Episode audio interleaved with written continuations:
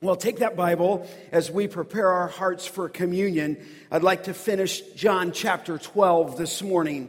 John chapter 12. And we find ourselves coming to those last verses that are put in that paragraph in the Gospel of John. And we'll be looking at verses 44 through 50. And this is part three of the final invitation.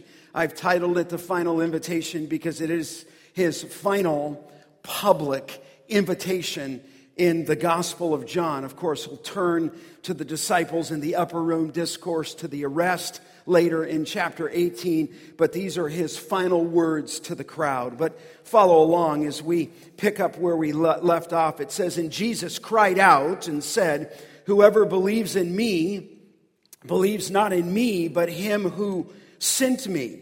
And whoever sees me sees him who sent me.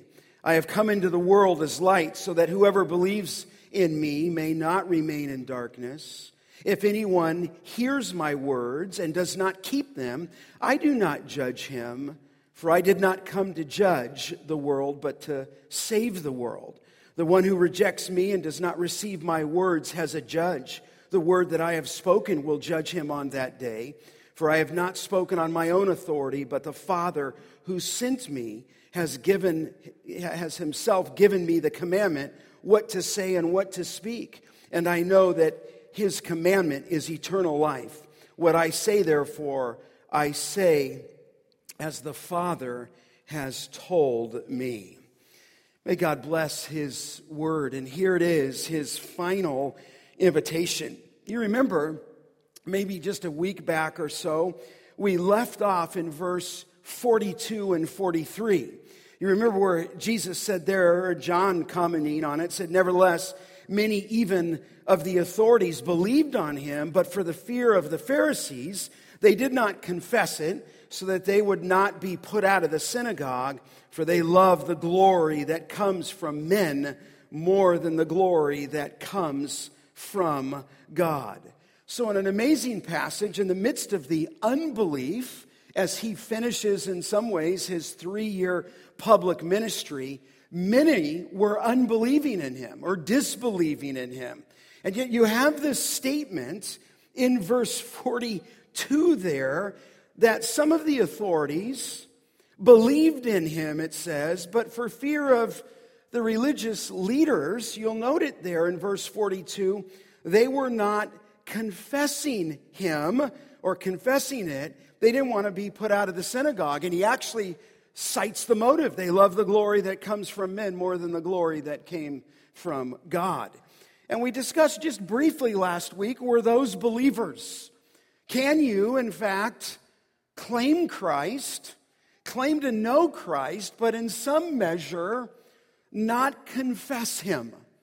I mean, if you just looked at John 12, you'd ask the question are those real believers? Or as we closed out last week, are those make believers? Now, it's an interesting passage because it says they believed in him, but they weren't confessing him. Now, of course, some of you might think, well, certainly Romans 10 9 and 10 says, if you confess with your mouth Jesus is Lord and believe in your heart, but you must confess, for with the mouth man confesses. And yet, some might say, well, maybe they just were fearful and at a later time they would confess him. And so, were they real believers or they make believers?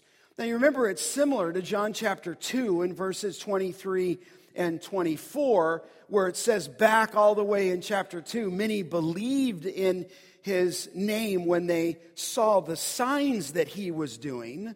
They believed in his name, but the very next phrase says that he did not entrust themselves uh, to him, to them in Jesus' own heart. He wouldn't entrust himself to them because it says that he knew what was in man's heart. And so I'm going to ask you this question then as we proceed ahead. What is genuine faith? I mean, what does genuine faith look like? I mean, how do you know you've got the real thing? And what expressly does our Lord say regarding genuine faith. And maybe because the text left off last week on it, and I think it goes forward, I'm asking you that question as we come to the Lord's table. Are you a real believer or are you a make believer? And maybe this question How can you tell the difference? How do you know the difference? Well, here, just in a few sentences, in verses 44 through 50, Jesus is going to unpack the summary of his message. It is a clear summary of all that he has said in John's gospel, and for that matter, it is a clear summary of the gospel. And I want you, as we walk through this text, to ask this question What are the distinguishing marks of genuine faith? How can you really tell? And so, what I want to do is look at this final invitation with you by seeing three truths of genuine faith that you must believe, okay? Three truths of genuine faith that you must affirm, that you must believe because they fall from the lips of the Lord Jesus Christ. As I walk into this final appeal with you, it is what I would say just a tender appeal. I mean, I just see such grace, maybe as Brett shared this morning, how to witness in love, how to witness in humility. He has just had the Jewish people wholesale reject him after the message, after all of his miracles. You remember it says in 1237 that it says there that there were, though he had done many signs, it says that many of them did not believe in him. And yet there's such a tender appeal here. I would also say there is an urgent appeal because he kept telling them the light's going to be with you just a little longer. And maybe they had no idea that the light would be with them just a few more hours. Now remember that as we step into this text, don't forget that it is Passion Week, and it is most likely here on Wednesday. So you understand that as we go into the upper room discourse, that's going to take place in 13 through 17 on Thursday. Then he will be arrested that evening, and he will be lifted up and tried and crucified on Friday. And so it is tender, but it is urgent. But here's the three truths of genuine faith the first truth is this genuine faith believes the Father sent the Son. The second truth is that genuine faith believes the necessity of obedience. Okay? And then, thirdly, uh, the third truth is that genuine faith believes Christ's authority comes from the Lord. Now, there's other elements of the gospel, but the gospel will at least include this this is what marks out genuine faith, and it is the words of the Lord Jesus Christ. But let's look at that first truth together. Genuine faith believes the Father sent the Son. It believes the Father sent the Son. Pick up the text with me in verse 44. Jesus cried out and said, Whoever believes in me believes not in me, but in him who sent me. Now, I'll explain just for a second here. You have to be able to discern one thing, at least from last week. You'll note in verse 44 that he cried out and said, and then he made that statement, and we've read that together.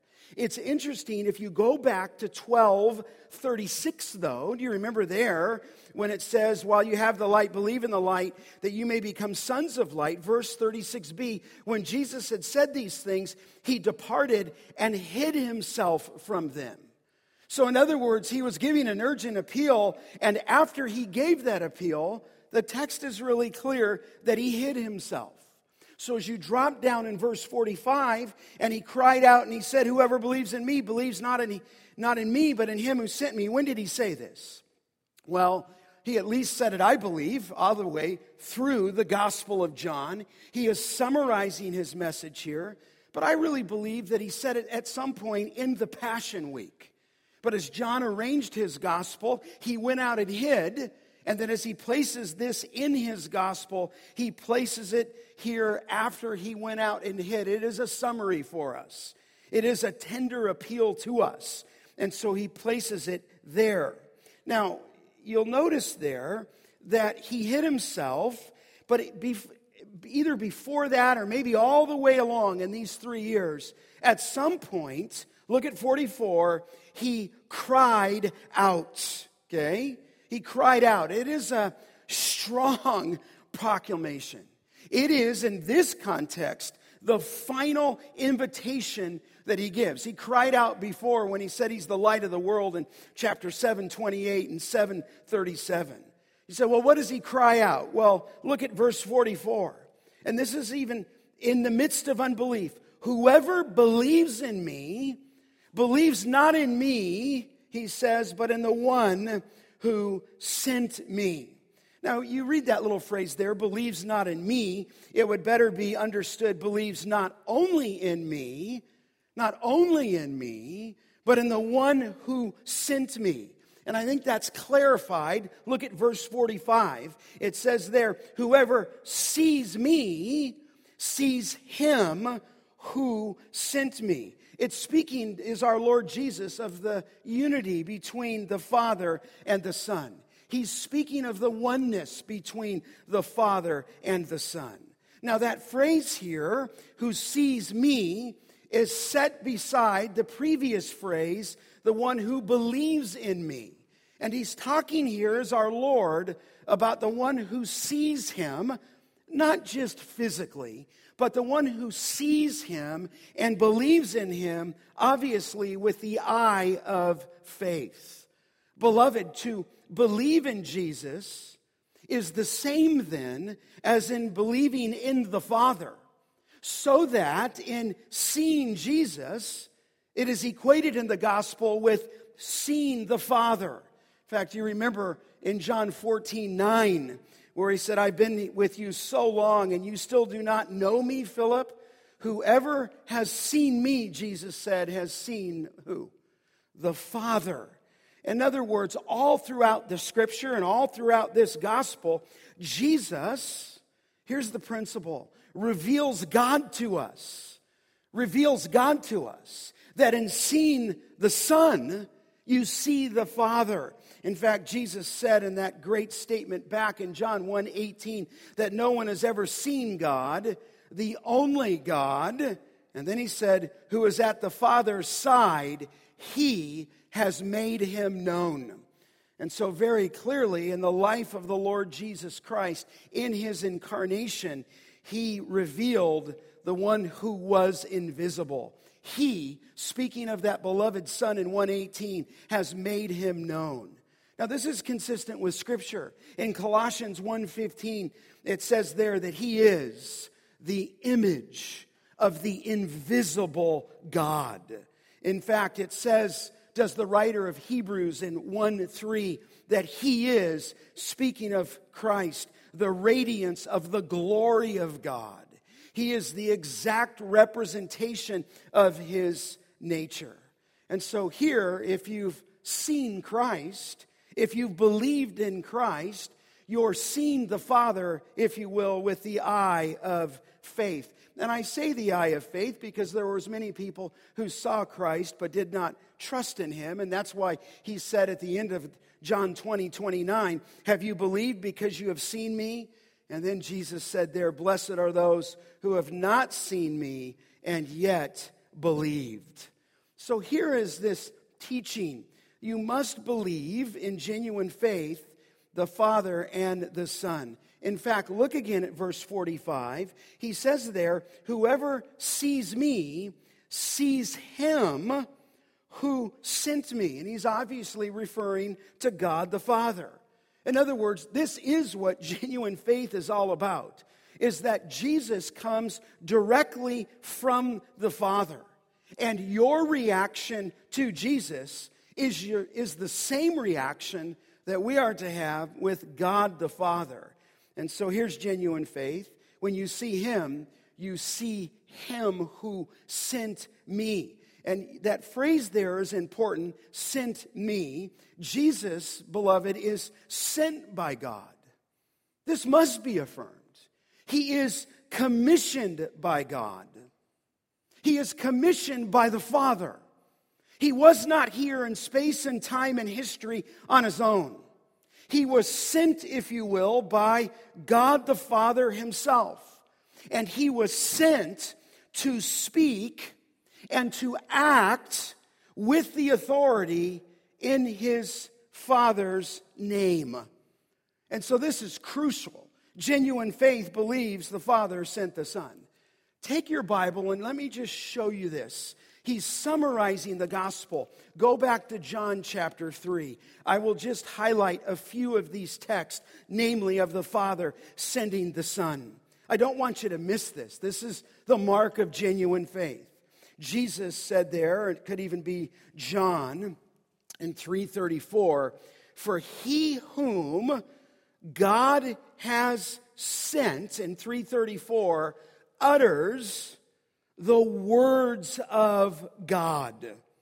In other words, to see Christ is to see the Father, and the one that the Father sent is the one who utters the very words of God. Look in chapter 4 and in verse 34. Remember there with the woman at the well. Jesus said to them, to the crowd, after she had went back, He said, My food is to do the will of him who sent me to accomplish his work. In other words, Jesus was ever conscious that he was not here autonomously. His food, if you will, his very food, was to do the very will of God, that one who sent him to this earth. Look over in chapter 5, in verse 19.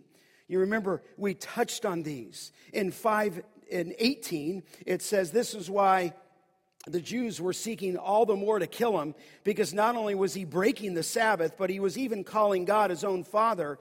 it's so clear, making himself equal with God. And now, verse 19 so Jesus said to them, Truly I say to you, the Son can do nothing on his own accord, but only what he sees the Father doing. For whatever the Father does, the Son does likewise. What the Father does, the Son does. Glance down at 523. There, Jesus said that all men may honor the Son just as they honor the Father. Whoever does not honor the Son, watch this, 523, does not honor the Father who sent him. This is, this is what we call Johannine theology.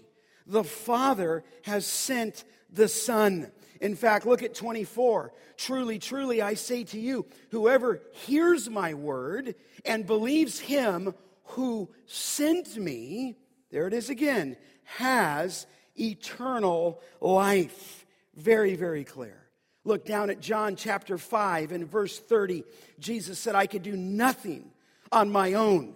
As I hear, I judge, and my judgment is just because I seek not my own will but the will of him who sent me.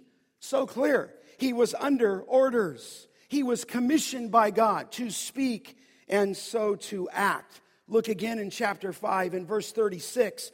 But the testimony that I have is greater than that of John, speaking to the Baptist. For the works that the Father has given me to accomplish, the very works that I am doing, watch this, 536, bear witness about me that the Father has sent me.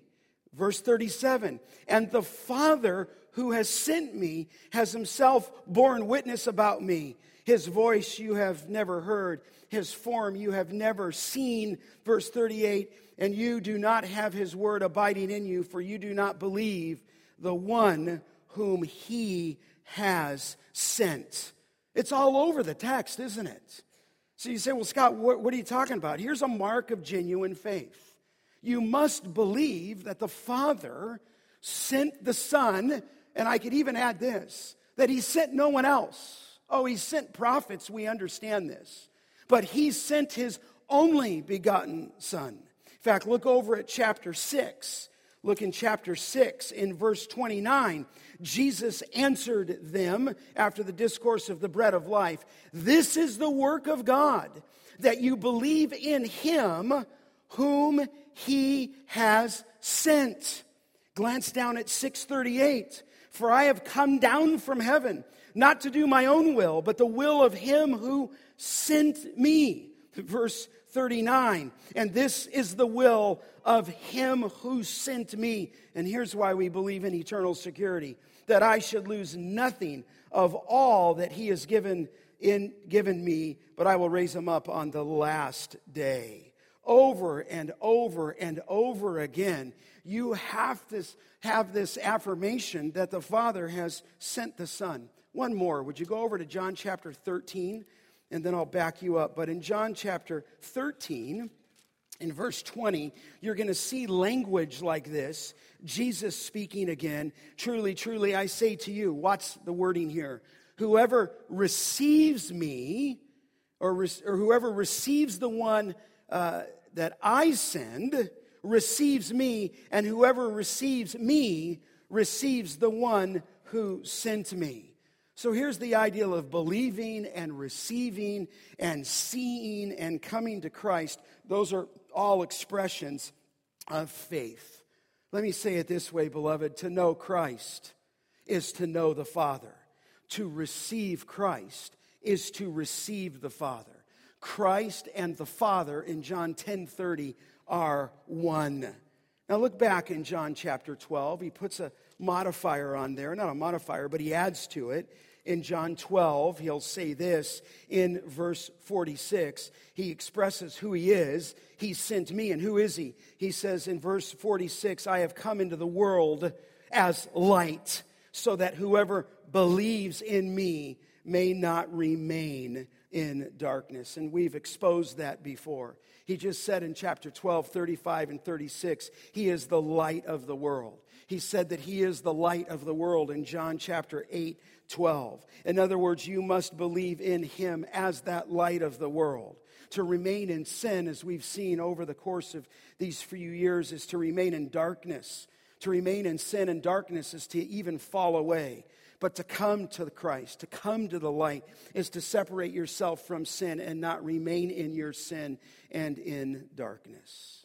But here's the implication for you this morning Jesus, as the light of the world, is sent and commissioned by God to speak and to act with authority in his Father's name. You've got to affirm that. You have to affirm that. That is a distinguishing mark. And I think he's, he's, he's, he's putting this in there because of the people who believed, but then they didn't confess him. Here's what you must confess you must confess that God, Almighty God, God the Father, sent his Son.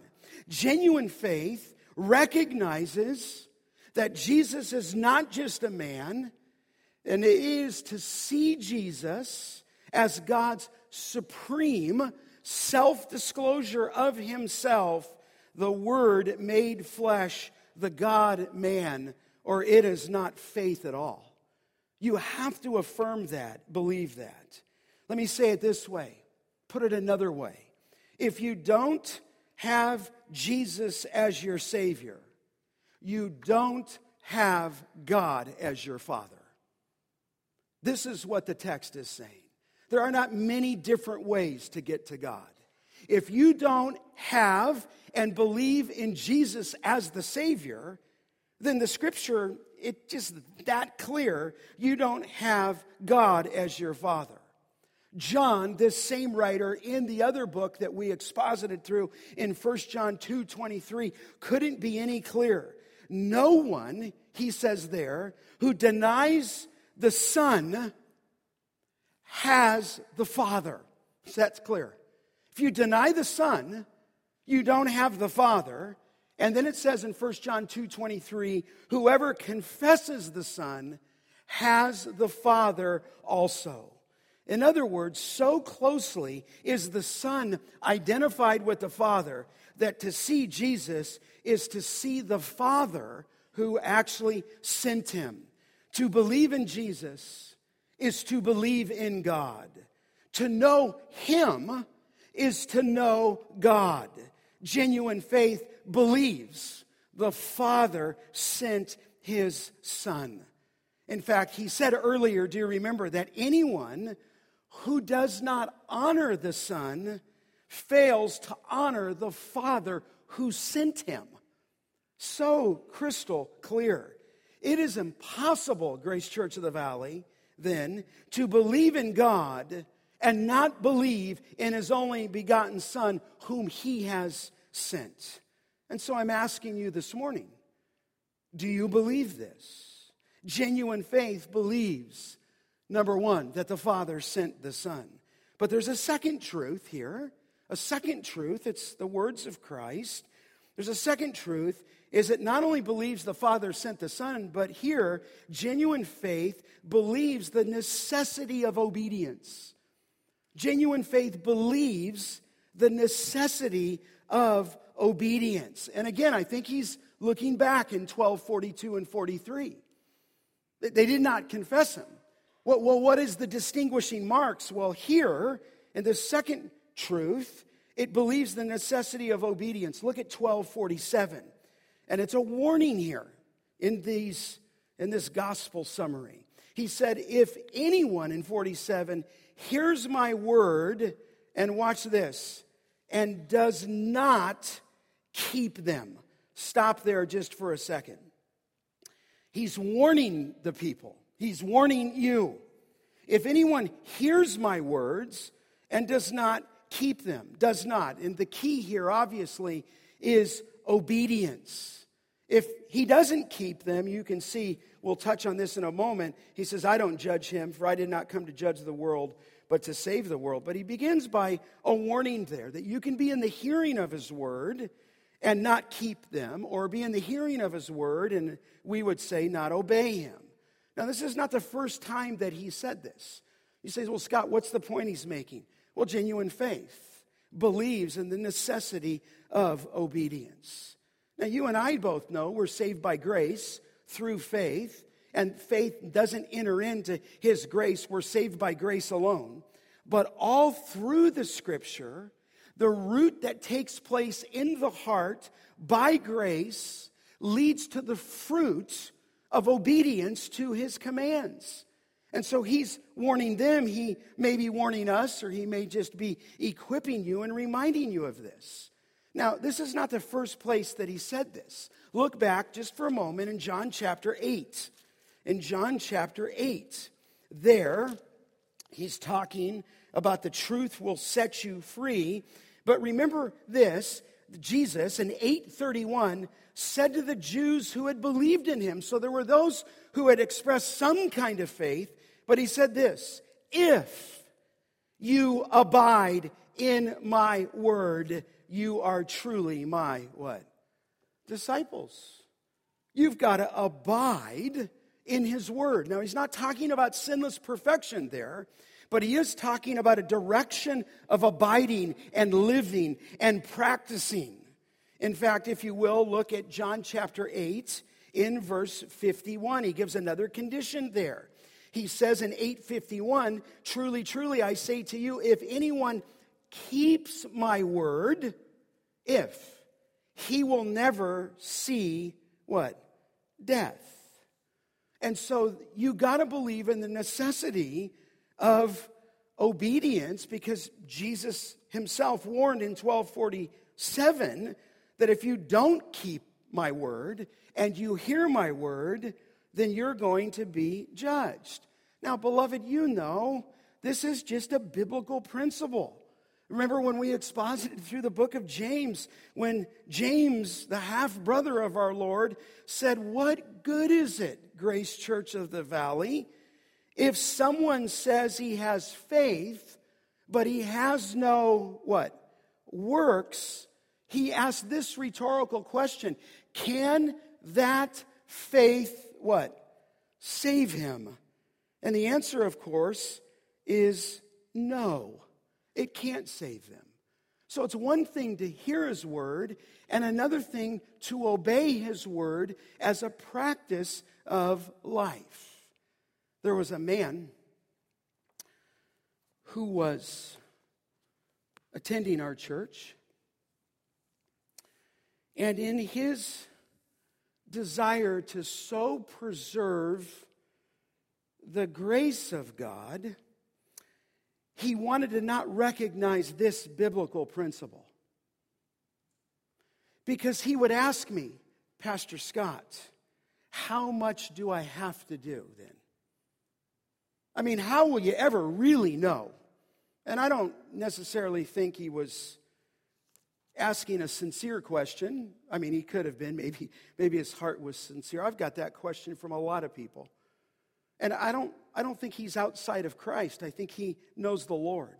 But he was so trying to preserve grace and so trying to deny any works to our salvation, which we affirm. It's all grace.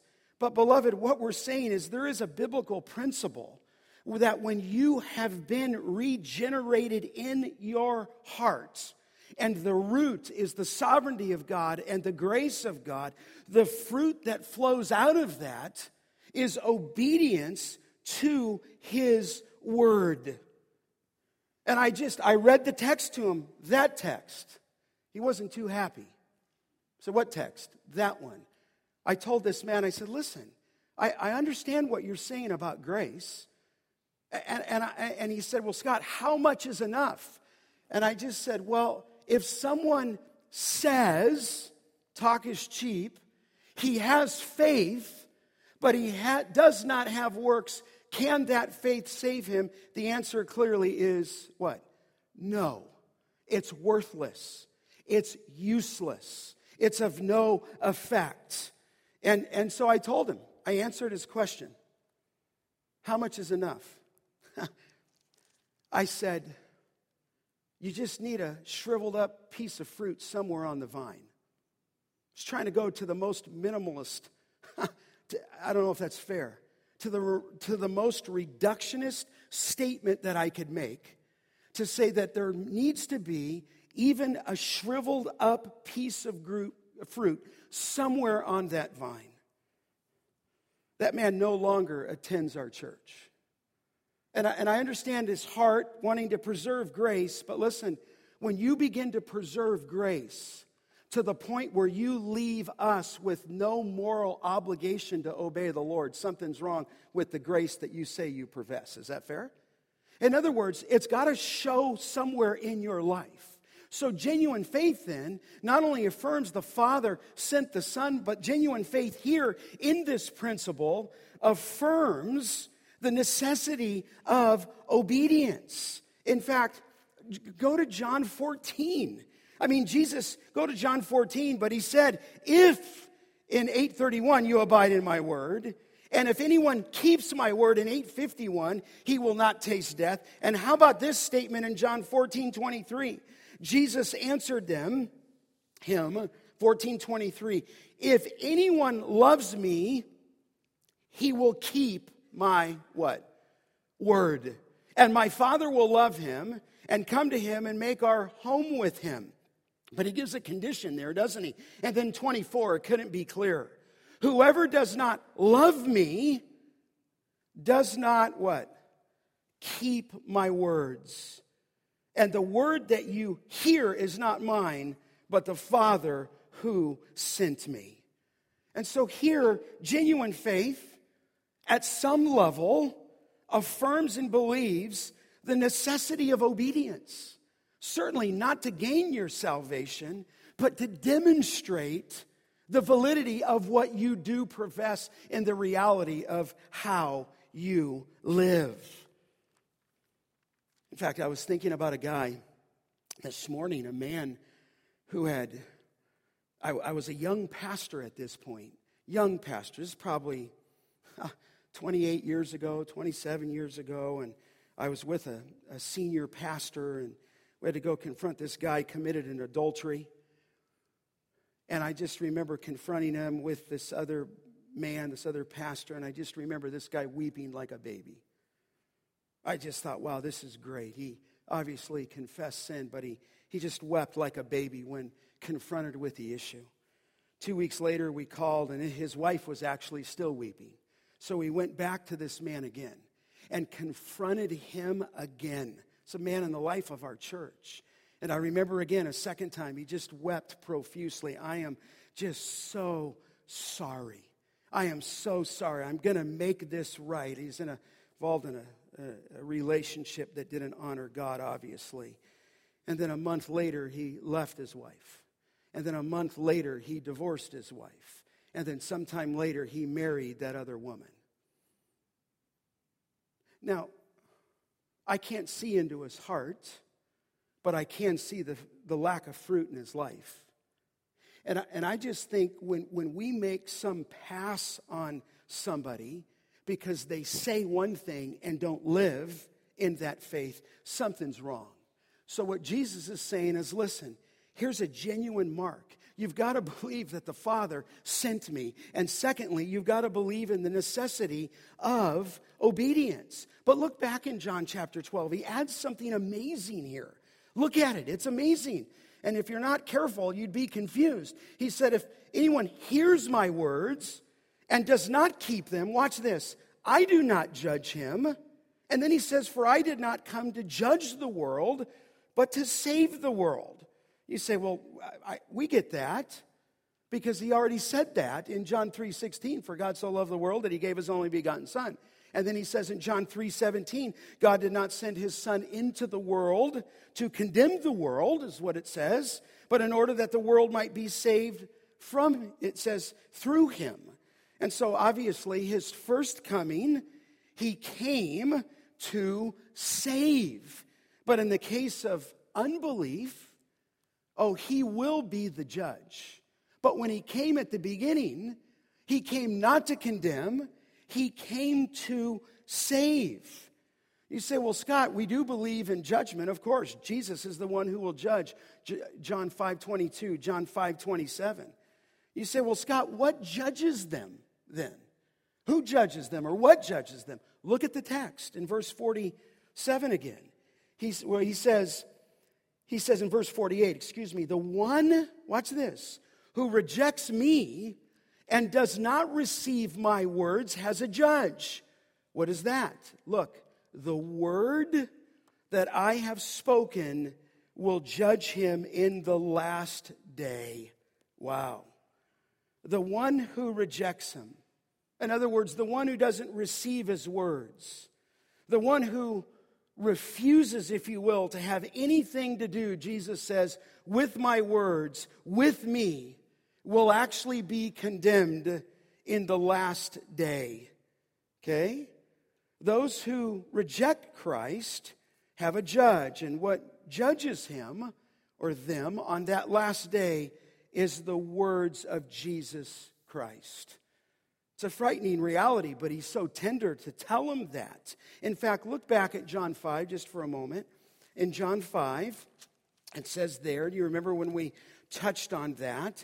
In John 5, in verse 45, where he's closing out that argument, and he says, Do not think in, t- in 545 that I will accuse you before the Father. There is one who accuses you, interesting, Moses, on whom you have set your hope. For if you believed Moses, you would believe me, for he wrote of me. If you do not believe his writings, how will you believe my what? Words. So, beloved, genuine faith then is marked by obedience to his word the one who claims to know Christ but doesn't obey his word will be condemned and judged by Christ's own words. Now you might just say, well, Scott, what? How could he do that? I mean, this is weighty. There is not a more gravitas statement in all of the scripture. I mean, some, maybe even if you're visiting today, might think, who does he think he is? Or like my friend's dad last week, I just don't understand why God could tell me what to believe, and if I don't believe him, I'll burn forever in hell. You say, well, how could he do that? How could he say that? How could he judge people based on his words and based on this scripture? Well, look at the text. So clear in verse 49. he said, For I have not spoken on my authority, Jesus said, but the Father who sent me has himself given me a commandment what to say and what to speak. So, genuine faith believes that first truth the Father sent the Son. It believes that second truth, the necessity of obedience. And thirdly, genuine faith believes Christ authority comes from God. Christ authority comes from God. Look at it again in 49. He says, I have not spoken on my authority, but the Father who sent me, he has given me a commandment what to say and what to speak. Amazing. Jesus is God, but in his submission in the incarnation, he submits to only the Father's word. In fact, he said in another place in John 7 16, Jesus said, My teaching is not mine, but his who sent me. In other words, you've got to affirm Christ's authority comes from God. And this is where we're going to begin to part waters with a lot of people. This is not just a word, this is not just a way, this is not just a path. This is the word, the way, and the path. No one comes to the Father but through what? Me. And where did Jesus get it? Why could he make the statements that he made? Well, he's telling you it was given to him by the Father. So to listen to Jesus is to listen to God the Father speak. He has spoken in his word, and he's chiefly spoken in the Lord Jesus Christ. But this is not the only place he said that. Look back in John 8 just for a moment. In John chapter 8, in verse 26, have you seen that or do you remember when we were there? In 826, he says, I have much to say about you, Jesus said, and much to judge, but he who sent me is true. Watch this. And I declare to the world what I have heard from him. Couldn't be any clearer. I'm telling you, Jesus says, what I've heard from him. So that's why we believe this is God's word. And by the way, that's why I'm taking time, you know that, to explain the word to you. Why would a pastor get up and do anything other than explaining the word? The power lies in the word because the power is in the word because it's God's word and it came through Christ. But would you look at 828 if you're still there? 8 28, Jesus said to them, When you have lifted up the Son of Man, then you will know that I am He, that I am doing nothing on my own authority, but speak just as the Father taught me. Wow. Just as the Father taught me. Look over at John 14. John 14. I don't know if we think about it often. We always think, hey, Christ is equal with God. He speaks, He is the Word of God. But you see these statements. He said in John 14 10, Do you not believe? He said that I am in the Father. I am in the Father, and the Father's in me in 1410. The words that I say to you, I do not speak on my own authority, but the Father who dwells in me does his works. I don't speak on my own authority, I speak on the authority of the one who sent me. Beloved, you know this. These are not human words that he gives, these are words from God. So I could say this morning, I could say all week, that God the Father was directly talking to me in his word. These are not human words. This is not a Bible that's been assembled, if you will, that contains, they are words, penned by people under the inspiration of the Spirit, but they come from the Father. They came to Christ. Christ spoke these words to us. So here is why Jesus' words are so authoritative. You say, well, why? Well, why can't he pronounce judgment on unbelief? Here's why. Because in reality, they're words that come from God the Father. In fact, it's so clear. Would you look back at the last statement in 1250? He said, Did Jesus, here's how authoritative they are. Jesus said, I know that his commandment, in other words, he calls the scripture a commandment, is eternal life. And then this last phrase, what I say, therefore, I say as the Father has what? Told me. And I just see such grace there, such grace. I know that his commandment is eternal life. Do you believe that? That's what he's asking. Do you believe that? Peter answered, remember back in John chapter 6 when the Lord said, Do you want to go away? And Peter said, Lord, uh, to whom shall we go? You have the words of eternal life. Beloved, it really comes down for us as we come into the Lord's table just to one thing, and that one thing is faith.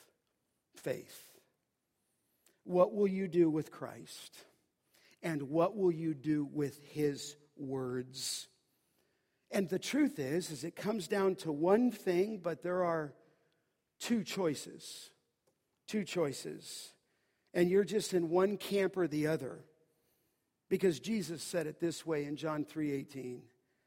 Who or actually John said, "Whoever believes in me is not condemned, but whoever does not believe in me is condemned already because he has not believed in the name of the only Son of God. So this morning, you're either not condemned because you trust Christ, but if you trust something else, then you're condemned already. And I don't, maybe that's not a good way to say it. If you trust some, maybe you're just afraid of giving your whole life to Christ. Maybe you're like one in John 12, 42 and 43. You're drawn you hear this word, it resonates in your heart, but maybe you just don't want to confess Him publicly. Listen, I think the Lord's just drawn it down to two places. The one who believes is not condemned. The one who has not believed is condemned already because he's not believed in the name of the only Son of God. So, beloved, listen. What are the marks of genuine faith? I think it's pretty clear. You got to believe the Father sent the Son. Secondly, you've got to believe, at least we'd say this, in the necessity of obedience. And thirdly, you've got to believe here that the authority of Jesus Christ comes from God the Father, that it is God's word. And if you affirm that, then you are a genuine disciple of His. Certainly, other aspects come in there repentance, certainly the resurrection of Christ. But as He closes out this final invitation, this is the truth of the Word of God. You know what's so amazing? And in the midst of all of this, of who he was, being sent by God, he was sent to die for our sins. In fact, right there in John 12 last week, he was quoting Isaiah, and he's quoting him who died on and in our place.